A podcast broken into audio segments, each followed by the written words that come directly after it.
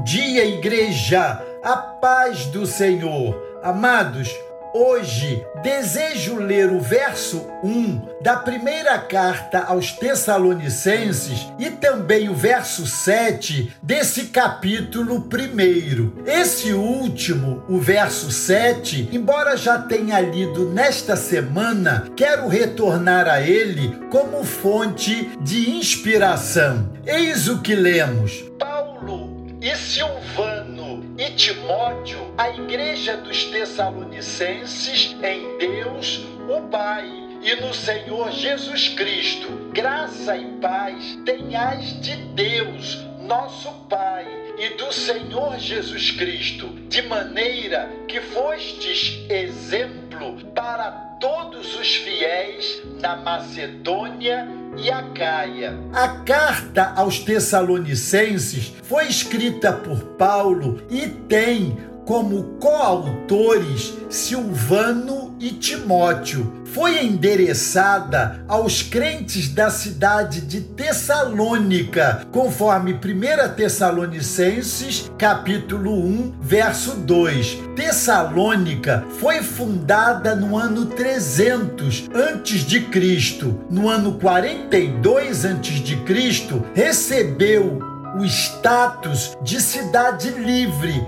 podendo ter governo local próprio e direito de cidadania. Era um importante centro de comunicação e de comércio do Império Romano. Estava situada em uma importante estrada romana, o que garantia um intenso fluxo de pessoas circulando pela cidade. Essa igreja foi fundada por Paulo em sua segunda segunda viagem missionária, conforme lemos no livro de Atos, capítulo 17. Nesse tempo, tinha estimados 200 mil moradores. Paulo saiu da cidade de Filipos e então esteve em Tessalônica, começando a evangelização pelos judeus da cidade, conforme Atos 17, versos 2 e 3. Em sua mensagem, ele enfatiza que convinha que Cristo padecesse e fosse ressuscitado dentre os mortos. Após três semanas pregando na sinagoga, os primeiros a crerem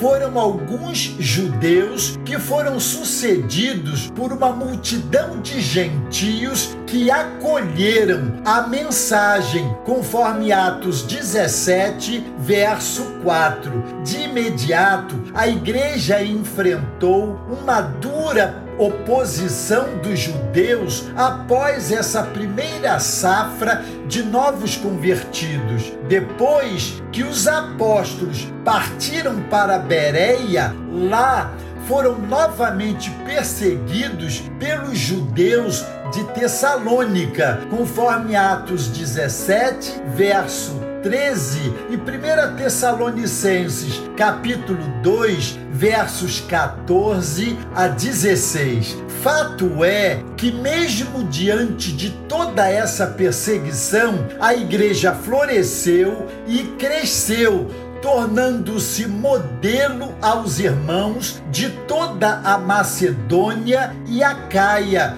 conforme 1 Tessalonicenses capítulo 1, verso 7. As cartas do Novo Testamento, de um modo geral, foram escritas visando atender demandas bem específicas. Elas refletem desafios específicos que careciam de instruções específicas, sendo algumas delas descritivas e outras prescritivas. A carta aos Tessalonicenses, por sua vez, tem a sua finalidade e podemos identificar nela as firmes instruções do apóstolo Paulo. Vejamos as principais delas a seguir. Primeiro, visava justificar explicar aos crentes o motivo de Paulo não ter voltado a Tessalônica.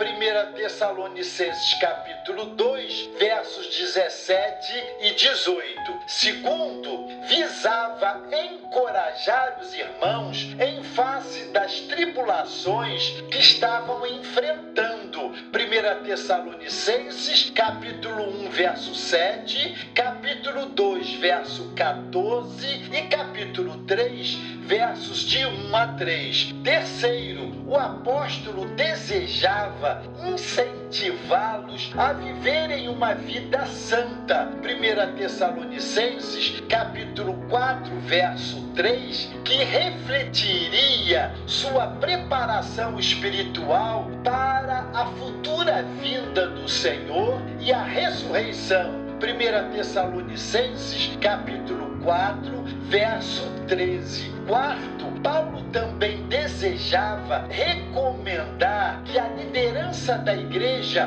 fosse respeitada e honrada. 1 Tessalonicenses, capítulo 5, versos 12 e 13. E quinto, que a vida comunitária dos irmãos fosse a mais alegre, santa e sensata possível. 1 Tessalonicenses 5, 14 a 23. Deu para perceber quantas instruções poderosas podem ser encontradas aqui? Como é bom fazermos dessa leitura a nossa fonte de inspiração também para que sejamos esses canais da multiforme graça de Deus. Deus os abençoe.